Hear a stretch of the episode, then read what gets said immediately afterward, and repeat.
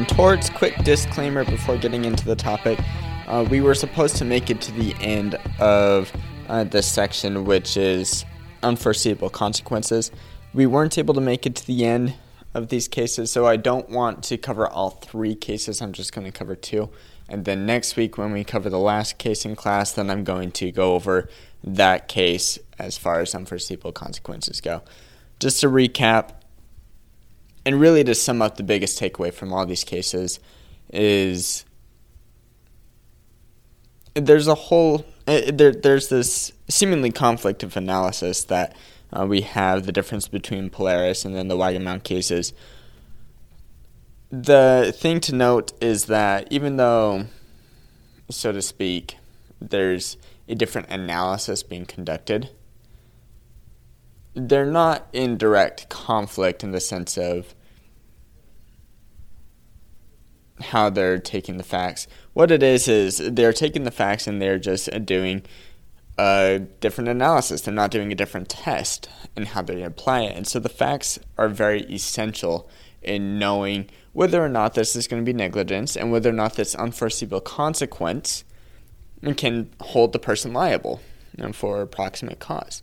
And so, proximate cause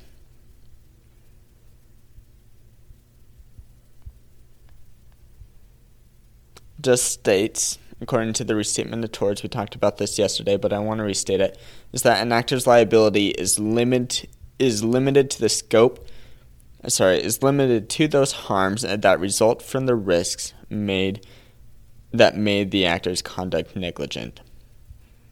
What that is just saying is that proximate causes we're looking at how liable a person should be for their negligence. How liable should we be for the wrongs that they conducted?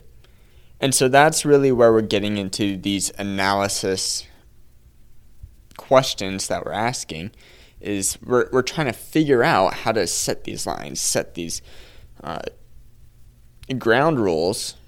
And the thing is, is that there's not exact ground rules that we are going to follow. For example, we have Wagon Mound 1, which we talked about yesterday, where they determined that the fire was not foreseeable, and the reason for that is because the plaintiffs didn't want to bring up the fire. Uh, they didn't talk about that in their case because they were the ones who actually dropped the fire. And so it's quite likely that they didn't want to be involved in a case that dealt with fire. But Wagon Mound 2, it's the exact same case, except it's the owners of the ships, assuming the uh, ship that drop the oil into the harbor. So these owners, they don't care about Mort's dock setting the fire as far as dropping the molten onto the cotton waste. And so they're going to make this argument, and they are going to argue that a fire was foreseeable and that the owner, or rather the engineer, should have known that dumping oil into the water could have reasonably foreseen a fire occurring. And you note that that's what makes it negligent. So the first step in our analysis needs to determine if there's negligence, and we need to ask, in that case, why then are they negligent? And to do that, we need to ask what kind of damage was foreseeable. And here, the plaintiffs are arguing that damage was foreseeable in the case of a fire. A fire would be foreseeable. And because that fire is foreseeable, they can be negligent and liable for any actions that could be taken to cause that fire. And so that's what Ma- Wagon Mound 2 is arguing. If that's the case, we need to do a risk burden analysis. This is the Learned Hand algebra problem that he does where the P times L must be greater than B to determine whether or not a person is or is not liable. But what we have here in this instance is that there's a small risk of the fire, but if a fire does happen, then the loss is going to be very substantial. And then, if that's the case, well, what's the burden? Well, the burden is all they would have had to do was say, don't tip the oil into the water. And so, minimizing it, that's not a very expensive burden to minimize. In doing that risk analysis, they determined that they could be liable to the ship owners for the fire that had occurred due to their negligence. There was a causation that was linked directly to their actions. And this leads us into Palsgraf versus Long Island Railroad Co. Professor Miller says, well, and this is, according to the textbook, one of the most famous cases as far as negligence and proximate cause goes. But Miller says it doesn't really deserve the fame that it gets. Ultimately, what happened here is that there was a plaintiff. Uh, she had purchased a ticket at the railroad co- company, and uh, she was standing on the platform waiting for her train. And another person came and was trying to catch another train, and that train was just leaving. And so they were running.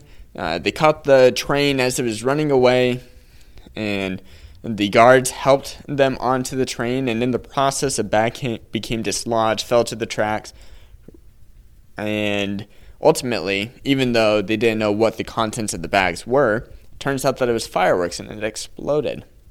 So there's two ways that the courts could approach this. And there's a majority and there's a dissent. And the these two opinions really outline the principles that we've talking about about how the courts may conduct an analysis. And there's these two really stark differences. So Cardozo, he's the justice that wrote the majority, ended up becoming a Supreme Court justice later. But he determines that they're not liable to the plaintiff that is suing here. And the reason for that is because even though there was negligence, that negligence was directed solely at the person who dropped the bag.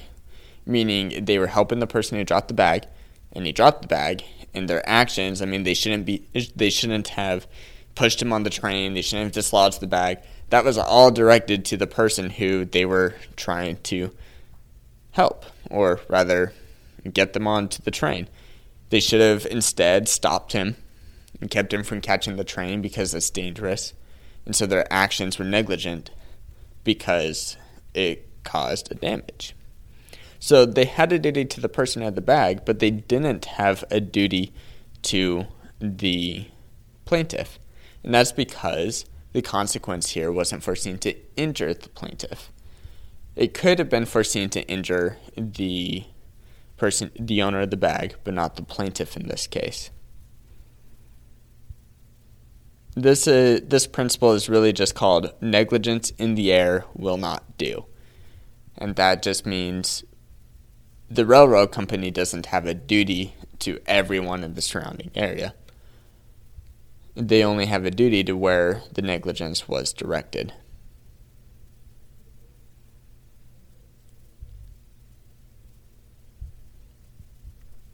The dissent disagrees. Uh, they say that the whole world can be a foreseeable plaintiff. And so uh, the person who had the bag dropped uh, could be a plaintiff. The person who uh, was standing 25 feet away and is the actual plaintiff in this case could be seen as a plaintiff. And that's because the railroad had a duty unto everyone in the surrounding area who was underneath their charge. And this case is made even stronger by the fact that the plaintiff here had purchased a ticket, was catching a train, not the train that was currently taking off, but was catching a train. And so, wouldn't it make sense that the defendant here would be liable for any duty that they owed to this person and their safety? So, Andrews, he, he's the author of this dissent, he says that anyone can be the plaintiff but there needs to be limits to the liability, and these limits are going to come through uh, policy considerations and other factors that the court's going to consider. There's going to be several questions. They're going to ask Is the consequence a natural and continuous sequence, meaning is it beginning from with the action to the actual consequence? Is the negligence a substantial factor of the consequence? Uh, was there a direct connection without too many intervening causes? Was the effect not too attenuated, meaning reduced by the negligence? Or could the result have been foreseen? Or is it too remote? If the answer to this is yes, all the dissent is saying is this should be a question for the jury. So if it's a foreseeable consequence to the plaintiff, then the jury should decide whether or not she can collect damages for the negligence. And that's really the stark difference between the two. Who do you owe a duty to? And how are we going to determine whether or not you're liable for that duty? That's our biggest takeaway from these cases. And tomorrow, not tomorrow, next week, uh, we'll talk about Yun.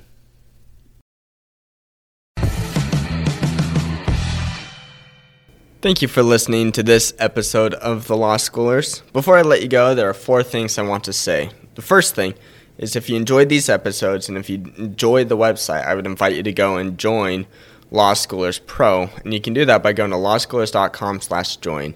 It's a way for you to support us, but there's also a lot of features there that I think you will enjoy. Second thing is that nearly all of our episodes are unedited. The only ones that aren't are pre-law materials, and the reason for that is so you can actually see the legal material in its raw form as I'm learning it as well. The third thing is that the information contained in these episodes are specifically only for educational purposes. They're not to be used as legal advice. And with that, the fourth thing is if it is used as legal advice, we are not liable. That is, law schoolers is not liable for any legal outcomes. Thank you again for enjoying the show. Have a good one.